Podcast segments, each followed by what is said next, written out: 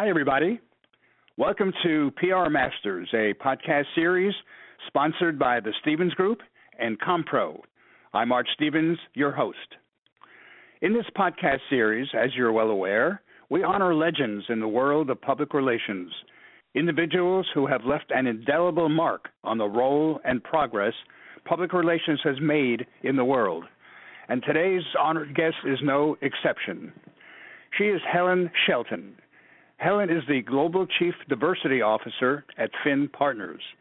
She created the firm's award winning Actions Speak Louder program in service to its 1,300 employees and strategic partners around the world to advance DEI at Finn Partners and for its clients across multiple business sectors.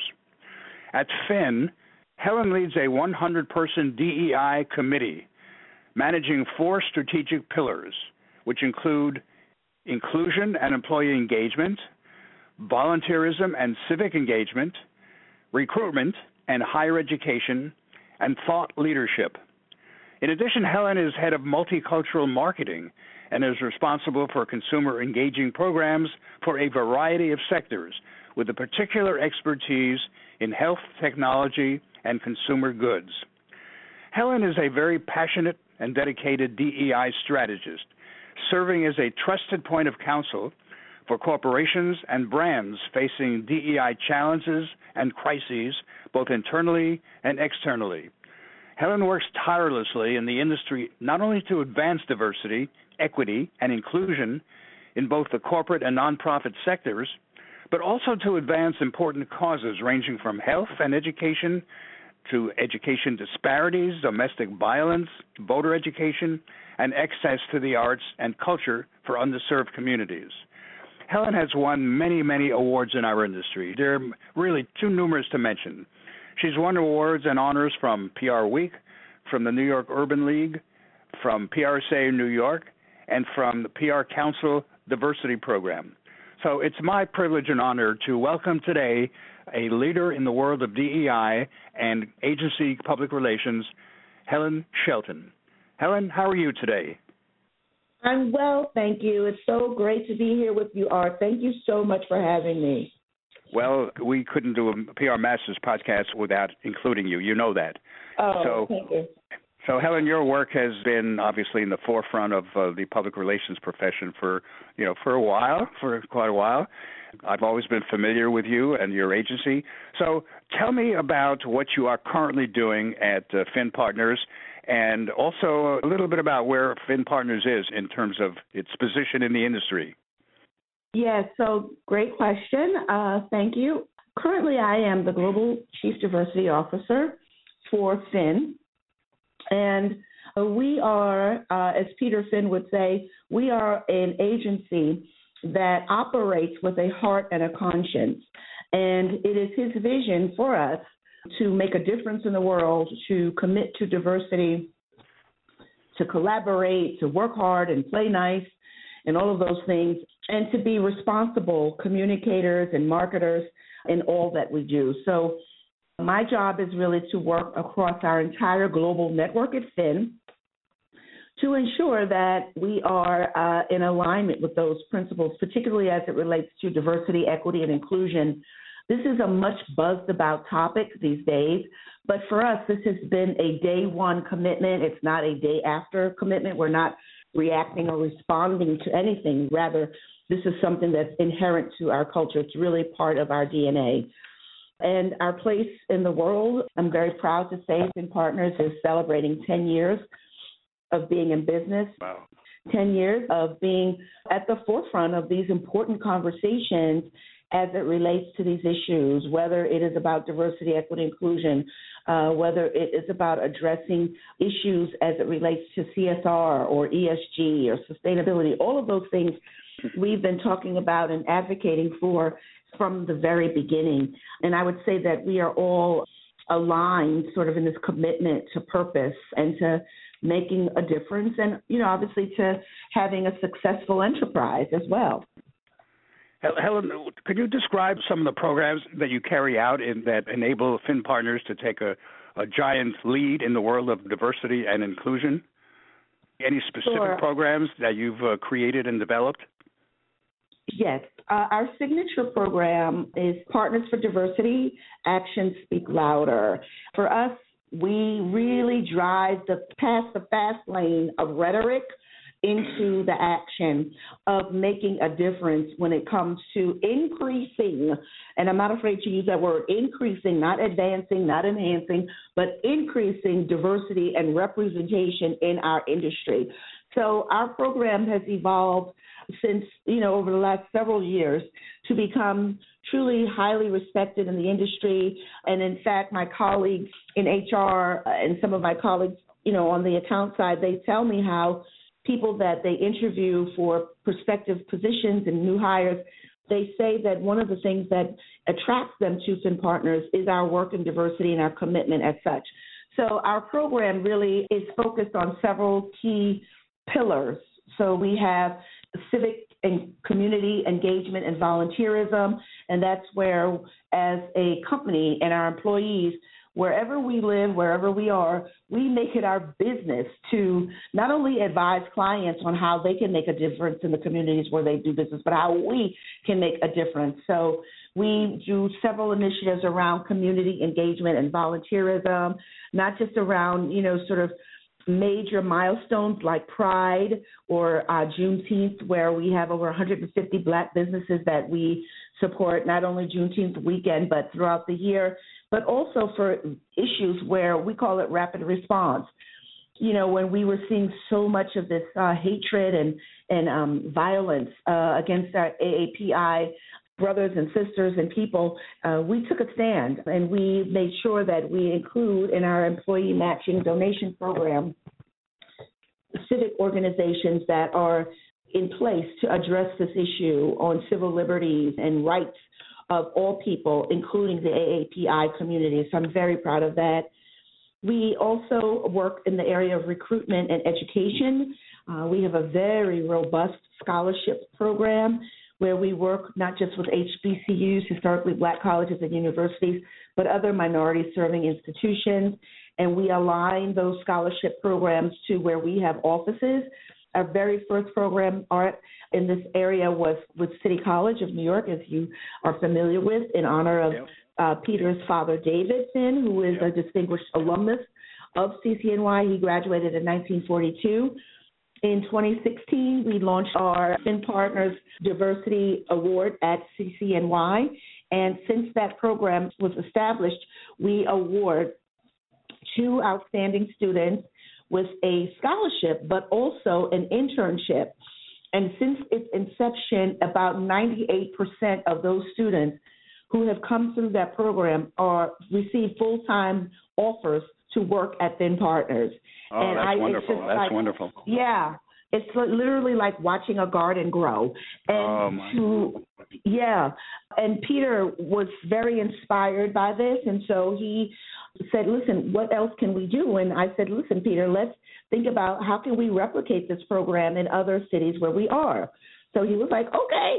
So we ended up expanding the program, and we are now working. Uh, we have a similar program at Fisk University in Nashville, where we have an office. And uh, it so happens that my colleague, who is on our global DEI committee with me, Dean Fisk, his family uh, started Fisk University in the 19th century and so it just was a wonderful set of circumstances that brought us to this place where now Finn Partners is uh, sponsoring a scholarship and job program at Fisk. We also just are about to announce, very excited, this hasn't even been announced yet.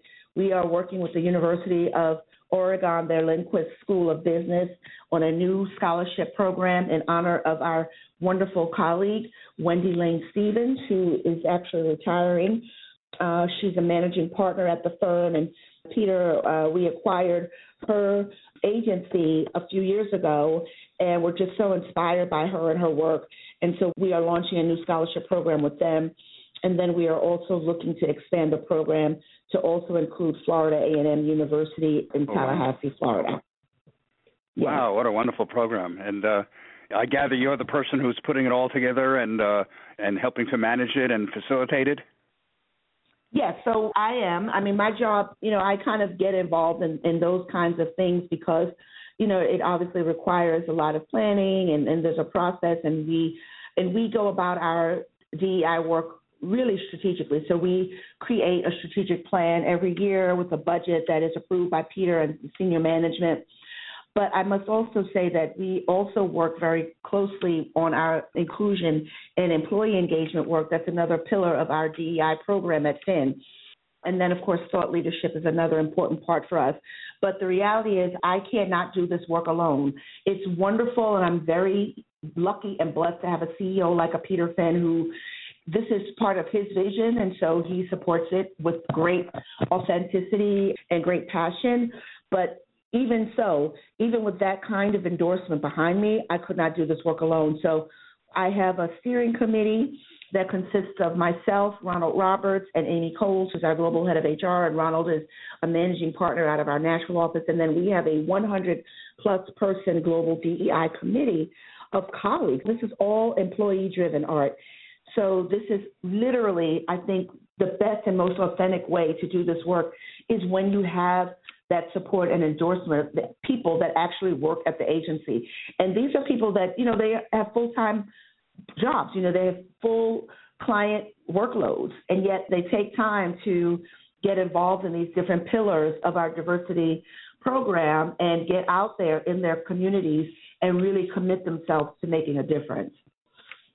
Wow, you can be very, very proud of that. I mean, you know, clearly, Absolutely. Finn Partners has uh, received many accolades, you know, for the work it does for diversity, inclusion, and also quality of life, you know, for its own employees. So you're the great agency. There's no question about that. One that I, I have admired for many years. Thank you. Tell me how you got started in the world of public relations. Some people get into it by accident, some choose it. What's your story?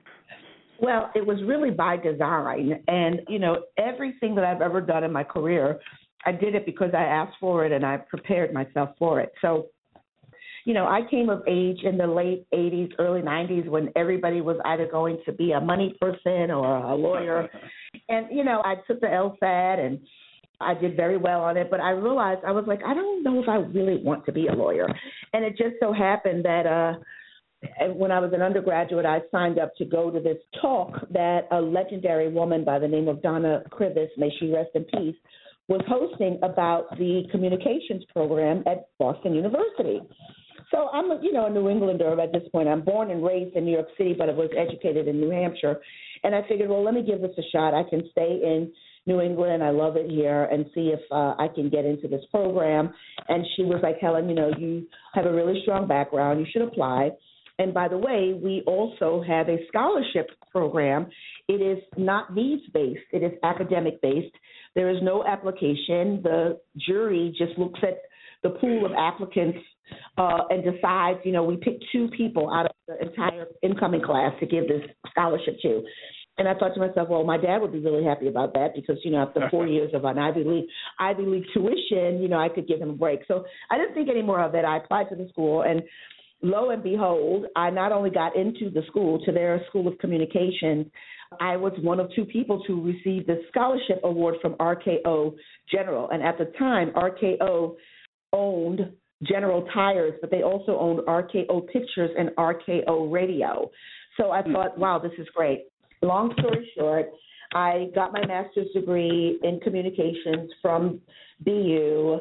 I worked at uh, RKO's some of their entertainment properties, including Kiss FM Radio in New York, which is a legendary radio station. And I, I honed my skills as a communicator, as a promotions person. You know, I was an intern, but I got really great skills in terms of understanding uh, what it means to um, uh, see a campaign from beginning to end. And from there, I kind of always knew I was. I have an art history degree. I did my research, and I knew that Ruder Finn had a well-known arts and communications council is the name of the practice practice that specialized in cultural PR and marketing. But as luck would have it, uh, they did not accept trainees in the Ruder Finn training program, which is also legendary at the time. But I applied anyway, and guess what? They placed me in the healthcare. I got into the program, and in fact, uh, Amy Binder interviewed me, her and Frank Walton And I thought that was cool. I'm like, wow, I'm meeting with David Finn's daughter. I thought that was really cool. But anyway, I got into the Ruder Finn training program, and I was like, you know, I really want to be in arts. And they were like, well, they don't take trainees, but we can put you in health. And I went in there kind of kicking and screaming because what did I know from you know, ear infections and hypertension. But I went in there, you know, and I took the job and uh had some wonderful mentors, Susan Smirnoff, you know, a, a whole bunch of people that helped me in my career, but most importantly, somebody very important who did not position themselves as being much as being important to me, but as being kind is David Finn himself. So somehow he found out, and I found out. Everybody knows that he was a great lover of art, and he was a wonderful photographer of sculpture. He somehow found out that I had an artistic background and that I loved art as well. So he asked me to be a research assistant on one of his books and then another one of his books. And I did that while I was still working as a healthcare uh, trainee. And so when the training program ended that May, I think, they asked me did I want to have a job as an assistant AE in healthcare, and I was like, well, let me talk to David. So I said, David, you know, I heard that there's an account executive job open in arts and communications. He was like, well, maybe I can, maybe I can see if I how we can get you at least an interview. Maybe I know somebody over there. So I was like, okay, thanks, David. so he arranged for me to have the interview. Long story short, I got the job, and it turned out to be just a wonderful opportunity for me. To this day, Philippa Polskin, you know, you cannot get anywhere in a career, in your job and life without mentors. And this is before anybody really thought about mentors or diversity or whatever. But looking back, I realized that I was very, very lucky. You know, I had the moxie, uh, if you will, and I've always kind of, you know, been a hustler in terms of look, going after what I wanted. My father taught me that, but uh, I've been very blessed, Art, to have people that have taken an interest in me and given me a shot. And when somebody gives you a shot, you can't just be standing there holding the bag. You got to stand there and have something to add to the bag. So I worked for Philippa Polskin, and she remained probably the toughest boss I ever had. But I learned so much from her in terms of being working really hard, uh, doing all that you can for your client, and delivering on what you promise. And that's what I've taken with me all these 30 years later. And then fast forward to another wonderful person I worked with when I left Ruder Finn to move to Chicago for a life change. I ended up getting to know uh, Lois Weisberg. Lois, the late great Lois Weisberg, was the commissioner for cultural affairs for the city of Chicago, and she somehow took a shine to me, a liking to me, and hired me to be assistant to the commissioner of cultural affairs in publicity. So my job was to promote Chicago's vast cultural and arts programming. That was everything from the Chicago Blues Festival to Taste of Chicago to, you know, all of the live performances that they have at the Chicago Cultural Center, which is the former um, Chicago Public Library. Then I came back to New York, came back to Ruder Finn, and in 2010, Peter asked me, you know, would I like to uh, join Finn Partners, and I said absolutely. And not only did I join Finn Partners, I worked in healthcare, still using my healthcare skills and working on major, major initiatives and campaigns around uh, health inequities and health disparities, and forged my own way. I was able to um, utilize my expertise in uh, multicultural and cross-cultural marketing and communications and understanding these audiences, the demographics and the psychographics of these audiences to make a difference for our clients products and services. And, uh, you know, it's been great ever since. You know, Helen, it occurs to me that you have had the good fortune of being mentored and supported by both father and son, both David and Peter, two icons in the industry. What did that feel like? I know that, and I'm just sometimes I just say to myself, "Wow!" But to be honest, I've now, and I don't want to date myself here, Art, but uh, you know, I've now worked with three generations of the Finn family. Okay, wow. starting wow. with David, who, you know, then Peter, and also now his son Noah, who's also part of the senior management team. He's a, uh, a founding managing partner. But what's interesting is that from day one, he too has been personally committed to diversity, equity, and inclusion. So I, you're right. I have been very lucky. And did I know that these were icons? Oh, absolutely. And it's interesting because these are people that has helped open doors for me. But like I said, it's it, they did not look at me and say, "Oh wow, you know, we feel sorry for her." She, you know, they they I had to work for it. So anybody that has worked for David or for Peter or Philippa or with Noah knows that for a seat at the table, they expect you to deliver and they expect you to, you know, be your best and to really adhere to the values that they created in the founding of this agency. But I never had to worry about, you know, my place there or if somebody was, you know, not um being respectful to me because of whatever. Like I always knew that I had that kind of support. And I'll say that David certainly is an icon. Peter is an icon. Peter is probably one of the smartest people that I know in business. And I always tell him that, and he already knows this, he doesn't need me to say it, but I love to see people have a vision art uh, and they turn it into a reality. Like we all can have a dream and we all can say, oh, I'd like to have my own agency or I'd like to have an agency that has these kinds of values or I'd like to focus on this. Well, he actually said it and he does it and not to mention the work that he's put into the Catskill Mountain region, where he and his family have lived or have uh, been had roots there for over a hundred years.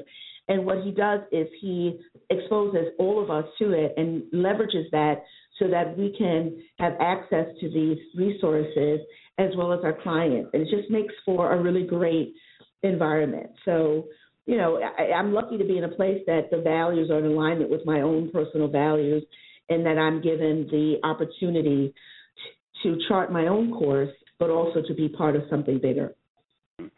So, Helen, if you combine the years that you were with Ruder Finn and then, of course, on to Finn Partners, how many years were you with both? Well, okay. So the truth of the matter is that I have been in the PR business for over 30 years. I literally started the day, literally the day after I graduated from graduate school. Prior to that, I actually also did a lot of other things that now that I think about it could be considered PR. I mean, I worked as an intern, a fashion intern at 17 magazine. Uh, as I said, I worked at the Kiss FM radio. But the funny thing is, the thing that prepared me for all of this was probably my very first job, if you could call it a job, because well, it was it was hard work. It was I was literally a stable hand in a horse barn uh, in New York City. Oh my! Absolutely. So I grew up in Harlem, uh, very humble beginnings, but for whatever reason, my parents, if you ask them, they won't be able to tell you. I'd always been obsessed with horses from the time I could remember. In New York City, there was a uh, iconic stables called Claremont Riding Academy that Paul Novograd, again, somebody else that was influential in my life, he took over. And I was taking riding lessons there for many years from the time I was little. And one summer, my dad said to me, Well, you know, uh, these riding lessons are a little bit expensive. Why don't you go down there and see if Paul Novograd has a job that you could do down there? And I was like, Okay. So I asked Mr. Novograd, Listen, are there any jobs? He's like, Yeah, you can be an assistant stable hand. So I go there the next day in my boots and my overalls and whatever. And, you know, no longer was I in my slick riding habit. I had on jeans and everything, hair pulled in a ponytail to come down there and do work. I I had to take care of six horses every day. After the first week, I said to my dad, I said, Daddy, I cannot do. I said, this is so hard. And you know what my father said to me? He said, this is good experience for you because now you know what you don't want to do. So it was the most difficult job I've ever had, physically speaking, but the most rewarding because my job was to literally, I was responsible for six horses, feeding them, cleaning them, exercising them. And, but at the end of that, I also had to do my riding lessons. So it was a lot of work. So uh, I often look at that time as a very formative time in my life and uh, my career choices because I don't know, I'm never off. I sometimes I, I say to myself, you know, maybe I'm pushing myself too hard, but that experience taught me that in life you have to work hard, and things that you want in life come with a price. So you know, it was a wonderful experience. And then I went on to, I actually integrated the writing team at Dartmouth College, the first black person to be on the writing team. And that, that was a very, very formative part of my life as my childhood and my uh, young adulthood. You know, you've been in the field for like uh, some 30 years, something like that. And how has public relations changed since the time you started and where it's at now? You know, obviously we're aware of the role technology has played and and uh, the different forms of reaching out to both constituencies and uh, the media and what have you. But in your view, you know, given what you do, how how do you feel that the profession has changed? Well, I think to your point, the technical aspects, the technical and the technological aspects, have certainly changed and been advanced. But the one thing has remained consistent, and I tell this to people all the time you have to be excellent in all that you do in PR, and that's consistent. Um, you know, a consistent commitment to excellence in the things that we write, um, in the things that we say, in the preparation that goes into our creative planning and in our strategy. It has to come from a place of excellence, a place of commitment, and a place of authenticity. You can't just a lot of people think that PR now because everything is digital and fast and social media that you could like file it, you know, you could you could, you know, you know, mail it in or jot it down or or write it in. You know, you got to be present. So that is something that I encourage younger people that are starting out in the industry. There are no shortcuts in this work. Uh, you've got to do the research. You've got to do the background. But you also have to be nimble, and that's what I love about the changing dynamic that our this technology and our digital platforms enable us. It enables us to be a lot more nimble and a lot more able to respond and to be proactive to the world around us. I also think that a change is that it has made us, it's increased the connectivity. It, it has allowed um, our industry to connect people not just where we are, but all over the world and rapidly. So that's something that I happen to really be fascinated with, and I, and I love that about our industry. So, you know, Finn Partners obviously has a, a number of global offices. How do you think the rest of the world has done in catching up to, let's say, the pioneering role that the United States has played in the advancement of public relations? What do you see overseas? So there is extraordinary growth, really, all over the world uh, in our industry. I mean, obviously, we have offices throughout Europe, Asia, Israel. So, you know, and, and it's funny because we just had a leadership summit up at Hunter, uh, Hunter Mountain, and we were able to talk about some of these trends and some of the issues uh, of our of global colleagues. And I would say that you know everybody is advancing. Know, I can't, and I don't know, I don't have all the answers, Art, but I can tell you that I don't know of any part of the world at this point that is necessarily lagging behind and is not keeping up with, is not, is just keeping up with the advancements in our industry. But certainly there are parts of the world where there, you know, freedom. There's an issue with freedom and the rights of people. So I can't speak for those countries. But in the free thinking world, uh, I believe we are on a par, and it's very exciting. Yeah, I remember the days, you know, when you know agencies in uh, different parts of the world, even in the in, you know in the free thinking countries in Europe and Asia and what have you, were really far behind in terms of you know what we did here in the U.S. But obviously, from both my observation as well as yours, so that's not the case anymore. I gather. Yeah, you know, and honestly, I, because I guess I look at things from a, a diversity a lens before there was even such a word as diversity. I don't even presume that a Western perspective is necessarily the right or the only perspective. I happen yeah. to be a classically trained art historian, so I can tell you anything you need to know about high Renaissance and Mannerist art. But the reality is, I am also, but I also am very deeply uh, inspired you know, by non-Western cultures and how non-Western cultures and civilizations express themselves and contribute to our global landscape. So I don't necessarily think that we have all the answers here in the West. I'm you know I'm a I'm I'm very proud to be here. I'm a proud American, you know, uh, but the reality is we don't we're not the only ones with all of the answers.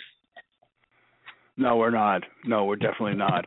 You know, and speaking of all the answers, here are a couple of other questions that I'd like answers from you. And these have to do with you, Helen. People who work in agencies, of course, are very busy, like yourself, and have a great deal of responsibility. What do you do when you're not at your desk working on behalf of uh, Finn Partners? What are your hobbies? Do you have hobbies? What are some of the things you like to do on your own time? I love, well, okay, when I do have my own time, and I'll tell you something.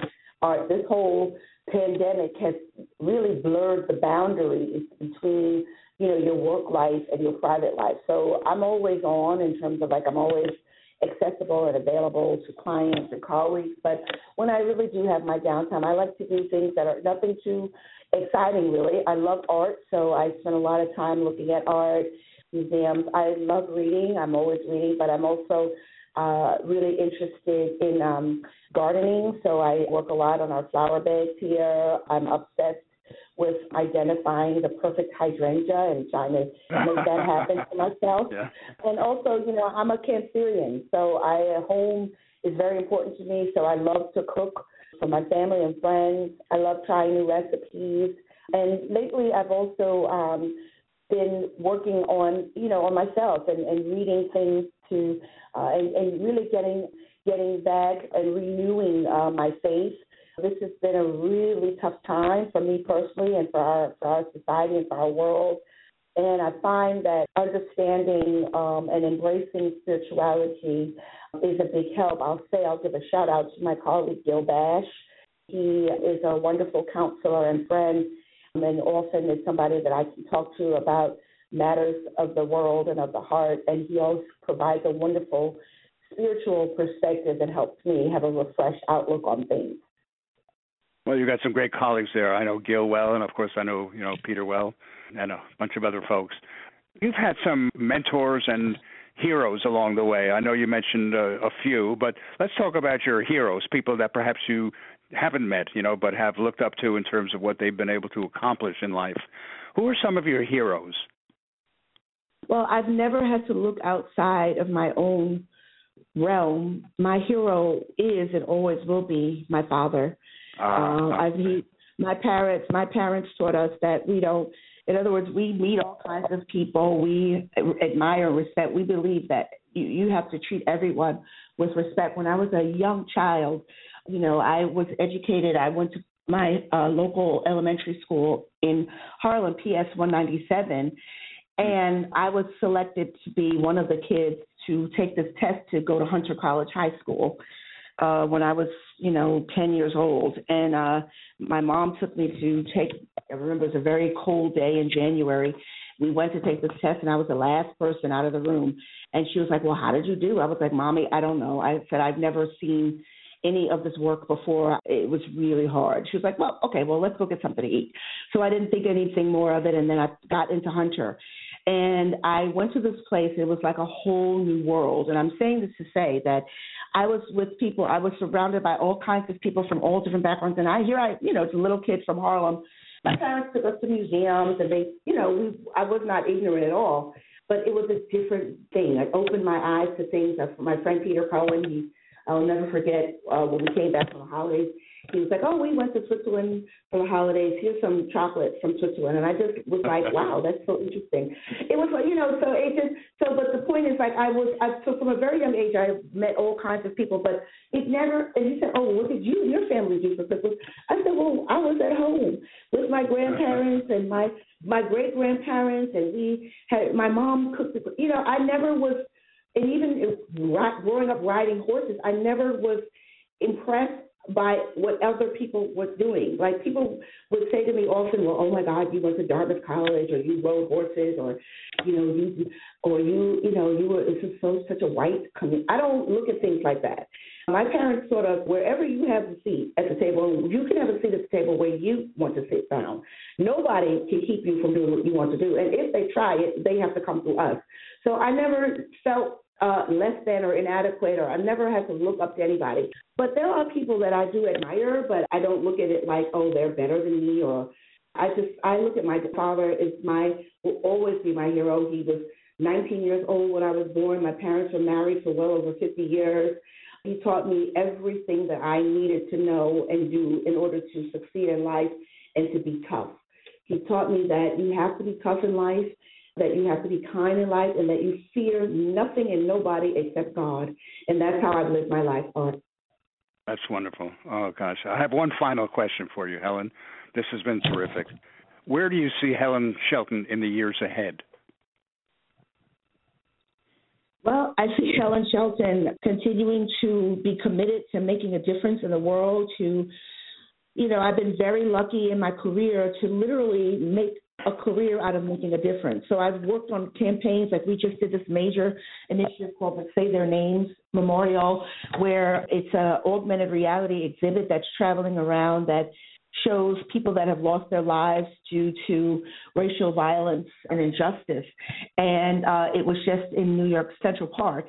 And Finn Partners came on board as a sponsor of this project. It became part of our DEI work. And so I just see myself, you know, God willing, uh, being able to continue to do that work and, you know, to be there for the people who need me. And Helen, you're certainly with a great agency. Finn Partners obviously is highly respected and highly successful, and uh, you're an integral part of that success. So, Helen, on behalf of our PR Masters uh, podcast listeners, thank you so much for sharing today. Your insights are going to be invaluable to those who are considering public relations as a career because your excitement and your your sense of what public relations contributes is very very contagious. So thank you for being with us today, Helen. Thank you very much for having me, Art. Many thanks to you and to Faye. And thank you all for joining us today. I'm Art Stevens, your host and managing partner of the Stevens Group, signing off. And we will see you soon with the next PR Masters podcast. Until then, take care, everybody.